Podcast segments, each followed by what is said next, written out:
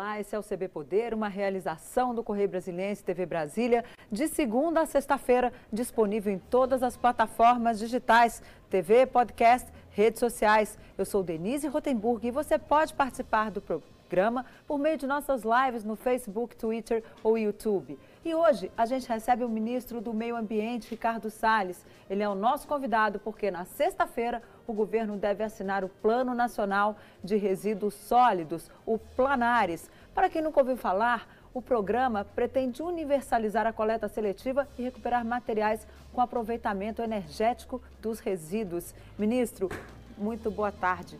Explica para as nossas pessoas, para as pessoas que estão em casa, como é que vai ser esse programa. Boa tarde, Denise. Isso é extremamente, o Planares é extremamente importante para o Brasil, que vive uma epidemia nos praticamente 100% dos nossos 5 mil e poucos municípios, é uma pandemia do lixo.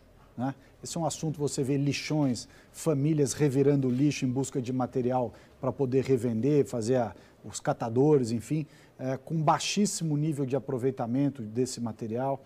É, então, nós precisamos dar uma solução realmente para o lixo. O que, que é o Plano Nacional? É uma previsão já na lei, está aguardando há 10 anos. Nós estamos aguardando há 10 anos que o Brasil fizesse o seu Plano Nacional de Resíduos Sólidos, para dizer de onde vem o lixo, que lixo é esse que nós temos, que resíduos é esse, de diversas, origens, tanto o domiciliar, quanto o uh, industrial, o da saúde, o da construção civil, quer dizer, como é que nós vamos gerenciar os resíduos no Brasil? Qual é o plano de ação? Começando por algo que é básico. Nós não temos nem nas grandes cidades brasileiras bons programas de coleta seletiva. Então, impõe a educação ambiental, que as pessoas se separem em casa, pelo menos os dois critérios: o lixo sólido, o lixo seco, né, do lixo orgânico. Essa é uma separação mínima, o seco do orgânico. Quando você separa o seco do orgânico, você recolhe de maneira separada, o orgânico vai para o aproveitamento, é, a biodigestão, enfim, que permite que a gente crie, por exemplo, uma coleta de biogás biogás esse que pode ser usado, por exemplo, no abastecimento dos ônibus de transporte coletivo. Você pega o biogás gerado a partir do lixo orgânico e transforma biogás, o biogás vai alimentar o ônibus, ou um transporte de outra natureza. E aí o lixo seco. O lixo seco o que, que é? É a garrafa, a embalagem, o vidro, o plástico, enfim, a caixinha. Né? Então, esse material ele vai ser separado do orgânico, e aí você recicla aquilo que tem valor, porque nem tudo tem valor. Você recicla aquilo que tem valor, o Brasil vai muito bem em algumas áreas, por exemplo, lata de alumínio, nós temos um alto índice de reciclagem, pneus, né? nós temos bateria automotiva, tudo isso, aliás, fruto dos acordos setoriais que o Ministério do Meio Ambiente firmou né, ao longo desse um ano e meio, com diversos segmentos, e do decreto assinado pelo presidente Bolsonaro para a logística reversa de medicamentos. Mas tudo isso compõe um plano nacional, como o Brasil vai enfrentar o desafio do resíduo sólido. Estamos aguardando há 10 anos isso, finalmente o Ministério montou um belo plano, de, plano nacional de resíduos sólidos, que vai ser aberto à consulta pública na sexta-feira. No domingo, completa 10 anos da lei e que nós ficávamos esperando até então. Então, esse é um tema muito importante. Agora, ministro, em relação às máscaras, que, que as pessoas agora, todo mundo usa máscara todo dia, o tempo todo. Nós não estamos usando aqui porque o distanciamento é o recomendado pelas autoridades de saúde. Mas como é que vai ser em relação a um caso específico, em relação às máscaras? Bom, você tem vários, vários produtos. As máscaras, por exemplo, se enquadram naquele resíduo de uso. Você tem dois tipos. Você pode ter aquela que é, é usada no hospital, e você tem ela é qualificada como resíduo hospitalar. Ela tem um tratamento próprio, ela tem uma destinação própria. É, o, o, correto é que vá para incineração. Né? Agora, aquelas outras de uso individual que as pessoas têm, as de pano são lavadas, etc. Mas as descartáveis, o certo é você colocar num saco, fechar né? e ali depositar no lixo seco que ele, no saco, ele pode ser identificado. Agora, depois que ele estiver solto, não tem como. Nós temos realmente no Brasil um desafio grande. Um país de tamanho continental, 210 milhões de pessoas, é, 5.500 municípios, mais do que isso. Nós temos 27 estados com 27 realidades diferentes. Então, você ter um plano nacional, ele tem que levar em consideração, por exemplo, as, as questões regionais. Quais são as oportunidades logísticas de, de transporte que você tem em cada região ou que não tem em outras. Quer dizer, a realidade do Amazonas é diferente da realidade de Santa Catarina. as distâncias são outras, a cultura é outra, o poder aquisitivo o é outro. O plano traz, então, a regionalização. Regionalização é extremamente importante. Se você não regionalizar soluções, né, tiver a previsão da regionalização, da adaptação de um plano que é nacional, a lógica é uma lei nacional de aplicação em todo o território, mas você respeitar é, e, e entender que nem sempre a solução que você entende correta numa região do Brasil é correta em outra, mas que em ambos os locais é preciso haver a confluência de dois aspectos. O esforço do poder público, sobretudo dos municípios a quem compete a coleta e a destinação do lixo, do resíduo, estou falando aqui do domiciliar principalmente, ah, e aí você faz a separação, a coleta seletiva, a reciclagem do que é possível, tem um papel importante dos catadores, das cooperativas de catadores. Você tem o uso do orgânico, biodigestão, biogás e tudo mais, e os outros que vão para, podem ter, como tem vários lugares do mundo, o aproveitamento energético desse material. Então, ao invés de você ficar enterrando ele é, nos aterros sanitários, você dá o aproveitamento para gerar energia. O RSU, o resíduo sólido urbano, é fonte importante de energia é, na cogeração, enfim, no produto é, para ser utilizado na, na, produção de energia elétrica. Agora, ministro, qual o prazo para a implantação desse novo programa? O senhor disse que vai abrir para consulta pública. Isso significa que até as pessoas serem ouvidas, especialmente as associações, aí, as organizações dos catadores, e, e isso começar a deslanchar, teremos um tempo grande pela frente. Nós entendemos que, que cerca de três a quatro meses isso deve estar pronto para entrar em vigor. Claro que a depender do que vier de informações, de sugestões, às vezes vem coisas muito boas na consulta pública. É, é um tempo que é necessário para ajustar. Se você considerar que isso está sendo aguardado há 10 anos, não vão ser esses três meses que vão fazer diferença, mas são importantes para que a gente tenha uma, um bom plano com todas as todas as contribuições das diversas eh, modalidades, os diversos agentes que atuam nessa área e tragam experiências para que a gente finalmente no Brasil dê solução para o tema do resíduo sólido, que aliás é tratado também no novo marco do saneamento, né, que o presidente Bolsonaro sancionou, que foi no governo do presidente Bolsonaro que finalmente o Brasil resolve né, a problema jurídico, regulatório, legal do, do saneamento, no qual, no nosso país, vergonhosamente, 100 milhões de pessoas não têm coleta e, de, e, tratamento de esgoto, 30 milhões não têm água potável.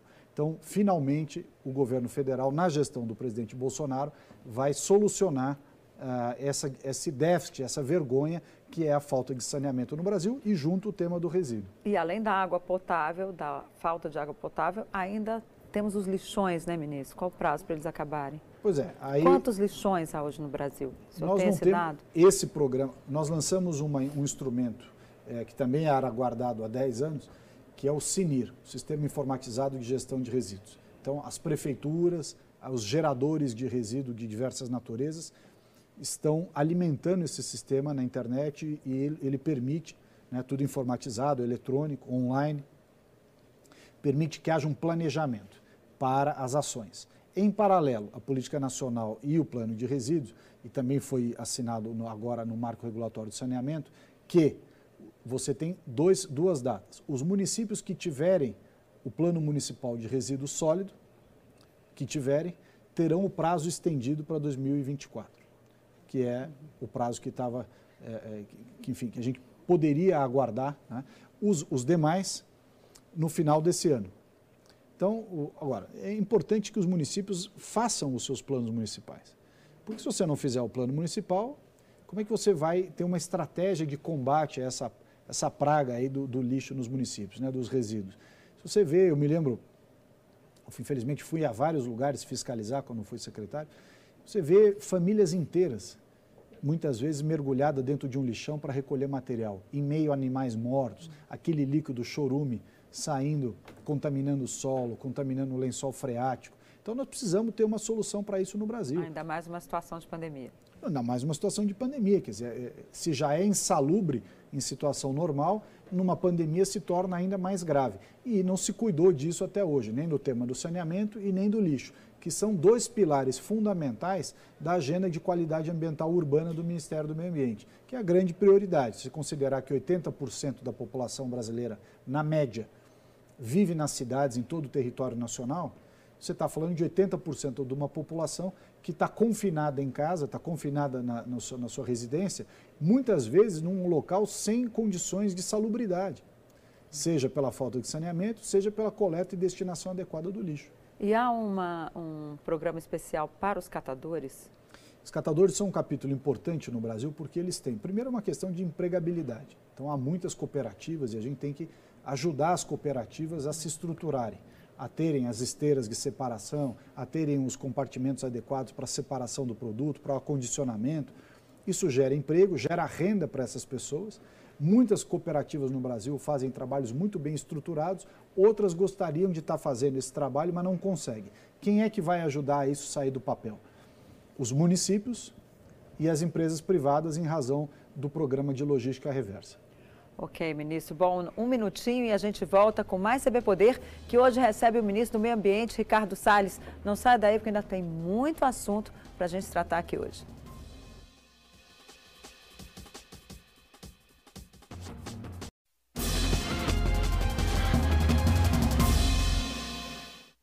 E a gente volta com o segundo bloco do CB Poder, que recebe hoje o ministro do Meio Ambiente, Ricardo Salles. Ministro, o senhor vem com todo esse plano que vai ser lançado sexta-feira, ou seja, o governo está trabalhando e trabalhando muito. Veio a lei do saneamento que o senhor citou, mas o governo continua apanhando muito na questão ambiental. Hoje mesmo, a Folha de São Paulo fala de 195 atos que foram feitos aí nesse período de, de março até maio e o Brasil também é colocado como o terceiro no assassinato de ativistas ambientais no ano de 2019, o terceiro no ranking dos países, perdendo só para Filipinas e Colômbia. Como é que o Brasil vai sair dessa imagem internacional tão negativa? Olha, eu acho que, evidentemente, é, que há, uma, há um esforço de alguns grupos e alguns setores em colocar o Brasil na defensiva, até porque nós somos concorrentes no agronegócio, somos concorrentes competitivos, enfim, Uh, o governo do presidente Bolsonaro é um governo que veio para mudar muita coisa e colocar uh, algumas questões que estavam jogadas para baixo do tapete uh, sob a luz dos holofotes e debatê-las. E essa, e essa é uma discussão que causa, né, de certa forma, causa uma mudança no paradigma que vigia até então. Como é que nós vamos cuidar da população brasileira que vive na Amazônia, se nós não discutirmos efetivamente a melhoria da qualidade de vida dessas pessoas? Né? O que, que o governo do presidente Bolsonaro fez? Colocou para discutir, via medida provisória, que agora é um projeto de lei na Câmara, o tema da regularização fundiária da Amazônia. Outros governos e outros que passaram pelo Ministério do Meio Ambiente e outros ministérios simplesmente ignoraram esse assunto, não puseram a mão nos temas controvertidos, não puseram a mão e esse tema da, da, regularização fundiária é um tema que compete, mais do que o Ministério do Meio Ambiente, compete ao Ministério da Agricultura, ao INCRA. Uhum. Mas está havendo uma, uma, parceria aí para fazer sempre, esse projeto? Não, deve haver. Né? O Ministério da Cristina e eu trabalhamos muito bem juntos. Agora, a criação do Conselho da Amazônia sob a presidência do Mourão, do vice-presidente Mourão, nos ajuda, porque esses temas estavam dispersos em vários ministérios. Né? A regularização fundiária na agricultura lá no INCRA a mineração. Nós não vamos discutir a mineração da Amazônia, quer dizer, você tem reservas gigantescas de ouro, de diamante, de nióbio, de manganês, de cassiterita, e nós vamos continuar fingindo que não tem discussão de é, mineração é, ministro, da Amazônia? Mas se transformar a Amazônia numa serra pelada, não, aí o Brasil vai ter mas não problemas. É essa a discussão. Como é que vai ser isso? A discussão não é essa. Nós temos parâmetros muito rigorosos que podem ser seguidos. Pega o exemplo da floresta de Carajás, no Pará onde a Vale, Companhia Vale do Rio Doce, Vale, né, hoje, tem a sua reserva de minério de ferro e explora. A área de floresta no entorno de Carajás é uma das mais bem preservadas da Amazônia. Por quê? Porque a Companhia Vale da mineração cuida da floresta de Carajás. Então você tem, e exemplos pelo mundo inteiro, países europeus exploram petróleo no, em pleno Mar do Norte. Quer dizer, por que, que é possível ter exploração de recursos minerais em áreas sensíveis, como é o Mar do Norte, como são lugares na Alasca e etc., e o Brasil não pode nem discutir o assunto na Amazônia. Então aqui não se trata de maneira nenhuma de ter o modelo de Serra Pelada ou de qualquer outra coisa. Você tem é, a necessidade de regulamentar uma atividade que já vem sendo feita há décadas de maneira irregular e ilegal, os garimpos ilegais. Você tem reservas de ouro, de diamante, de todos esses materiais, é, minérios na Amazônia, sendo exploradas há décadas de maneira irregular e os governos que passaram por esse tema fingiram que esse assunto não existia. Resultado, o problema vai crescendo. Então, para mostrar como é importante essa, essa concertação. Enquanto a regularização fundiária está preponderantemente no Ministério da Agricultura, o tema de mineração na Amazônia como um todo está no Ministério de Minas e Energia. Mas tem um outro ministério também aí envolvido que diz respeito às terras indígenas, que é o Ministério da Justiça, no qual está inserida a FUNAI. É, você tem também outro tema da Amazônia importante, que é a operação de garantia da lei e da ordem. Né? Essa operação Verde Brasil 2, como teve no ano passado, que é Ministério da Defesa. Então, estes assuntos de Amazônia que são complexos, etc., eles precisam se reunir, eles precisam ser tratados simultaneamente em algum lugar comum. Que lugar é esse? O Conselho da Amazônia.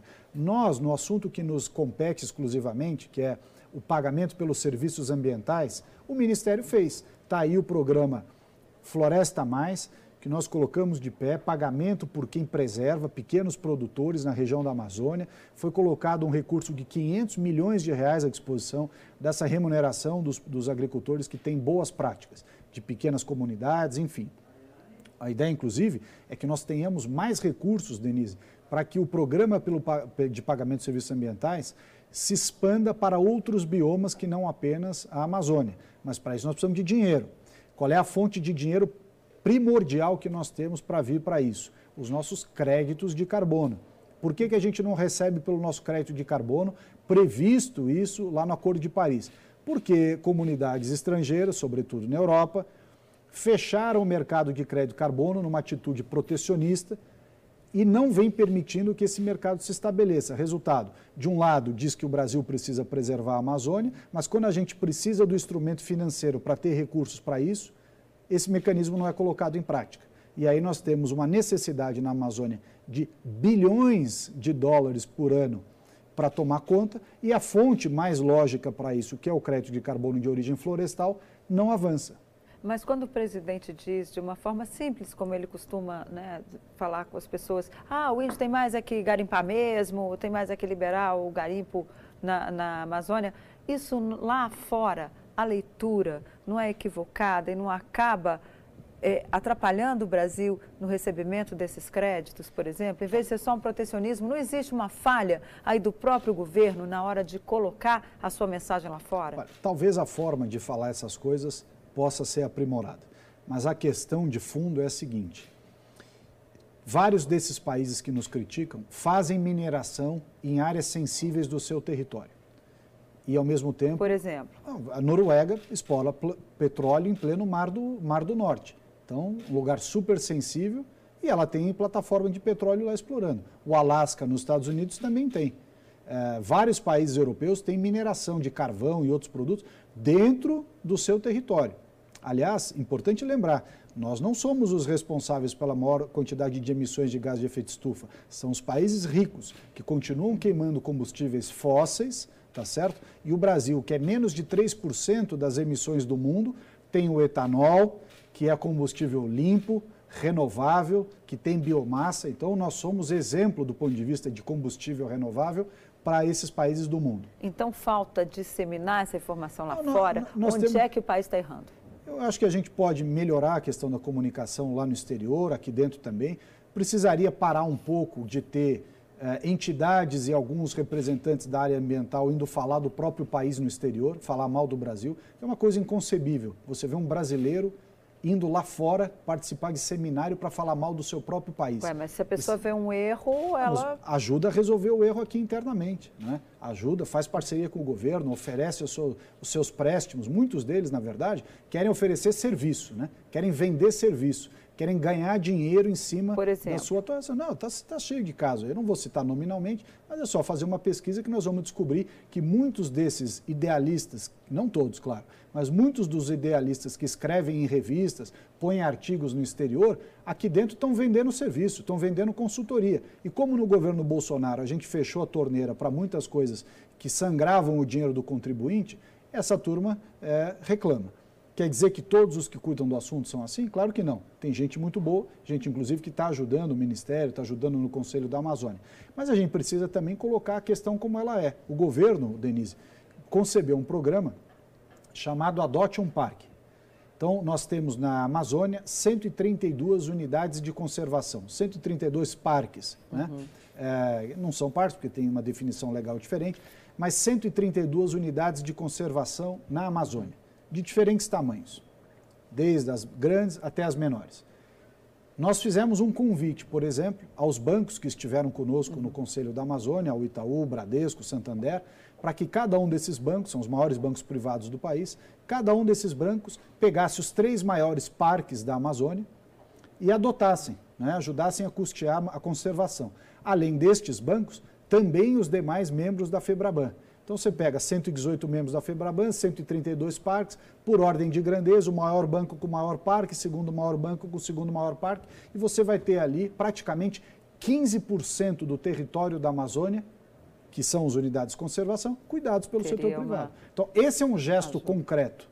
Esse e é um que ato que eles concreto. responderam? Acho que eles estão estudando, acho que é um tema que cada um precisa estudar, até porque é, é, tem seus conselhos de administração e tudo, mas essa é uma proposta, proposta concreta. Tanto quanto o Floresta Mais, que é colocar dinheiro pelo pagamento pelos serviços ambientais, então fazer um aporte no fundo do Floresta Os Mais. Os bancos vão fazer esse aporte? Já, já estão dispostos a no, isso? Eles deram alguma sinalização positiva nesse encontro? A reunião foi boa, nós apresentamos tanto o Floresta Mais, para colocar dinheiro lá, então ali não tem muito o que é, é, vamos dizer, discutir. Tem o programa, ele o programa funciona bem, o Floresta Mais, está bem feito, está na forma alinhada que o setor financeiro entende que é correto e nós concordamos, de valorizar a floresta em pé, valorizar quem, quem preserva, basta colocar o dinheiro no Floresta Mais. E com relação às unidades de conservação, aos 132 parques da Amazônia, cada um pega um, né? toma conta de um. É, é fácil. O maior parque da Amazônia para o maior banco brasileiro. O segundo maior parque da Amazônia para o segundo maior banco brasileiro. E assim sucessivamente. Então não tem, essa é uma coisa fácil, assim, do ponto de vista de operacionalizar, porque os, é, o setor privado tem agilidade de contratação, então contrata brigadista, contrata monitoramento, contrata segurança, contrata reflorestamento nos casos que for necessário. Então é um programa de implementação rápida e ele representa 15% do território da Amazônia. Então, se esse, esse grupo quiser cuidar de 15% do território da Amazônia, está aí uma oportunidade concreta. Já alivia o caixa dos estados e do governo federal. Agora, ministro, em relação a essas, essa, esses atos aí divulgados, é, publicados no Diário Oficial de março a maio, há uma, desde que o senhor deu aquela declaração lá na reunião, do, daquela fatídica reunião de 22 de, de março, se não me engano era abril. março, abril, 22 de abril, é, que o senhor disse que ia passar boiada, aí vem essa série de, de atos aí, já tem muita gente dizendo que, olha, ele passou a boiada, aproveitou que estava todo mundo distraído, aí veio essa boiada de, regulamento, um de regulamentação. Pode interpretar do jeito que quiser, mas o fato é que o Brasil é conhecido pelo seu país da burocracia, das regras contraditórias, da falta de racionalidade no sistema regulatório. É? Então, primeiro erro, na minha opinião, desses dados pela comparação pura e simples. Você tem um volume de normas que foi é, editado pelo governo, né? porque aqui essa reportagem não diz respeito apenas ao Ministério do Meio Ambiente, ele é de não, todo o governo. Ministério da Economia, é, Ministério da Agricultura. Governo, todo o governo. Então, ah, primeiro comparar um volume de normas num primeiro ano em que o governo está começando, as equipes estão sendo montadas, os programas estão sendo construídos. E comparar com o segundo ano, é evidente que o volume de produção, de alteração de verificação, enfim, de normas, ele é muito mais intenso no segundo ano do que o primeiro. De, isso, essa é uma análise assim quase intuitiva. Segundo, é, o fato de você ter normas se modernizando, você tem que olhar caso a caso para poder qualificar. Né? Você tem casos em vários ministérios, inclusive do meio ambiente, em que a norma nova é muito mais protetiva do que a outra. Ela é muito mais moderna do que a outra. Ela é muito mais lógica do que a outra. Então, essa, essa comparação numérica pura e simples, ela só serve para dar manchete. Qual foi a norma aí que o senhor editou que era assim, super necessária e te, que modernizou? Te, te, dou um exemplo da semana passada. Você tem nas unidades de tratamento de esgoto, o que, que sobra quando você trata o saneamento? O lodo. Então, até então, não tinha destinação possível para o lodo. Você tinha que jogar todo o lodo que sobrava da, do tratamento de saneamento, jogar no aterro. O que, que nós fizemos? Uma norma moderna, a exemplo do que acontece no resto do mundo, que diz o seguinte: o lodo devidamente tratado, ele pode ser usado para biofertilizante, ou seja, você adubar é, agricultura, adubar áreas. Então, qual é a lógica de você dizer, essa norma não podia ter sido feita? Olha aí um exemplo. Não, um exemplo bom. Você tinha uma regra é, ruim e agora você tem um exemplo bom. Ou seja, então é preciso esclarecer, mas infelizmente o nosso tempo acabou, ministro. Mas eu agradeço muito a sua presença e o CB Poder fica por aqui. Obrigada pela companhia e até a próxima. Tchau.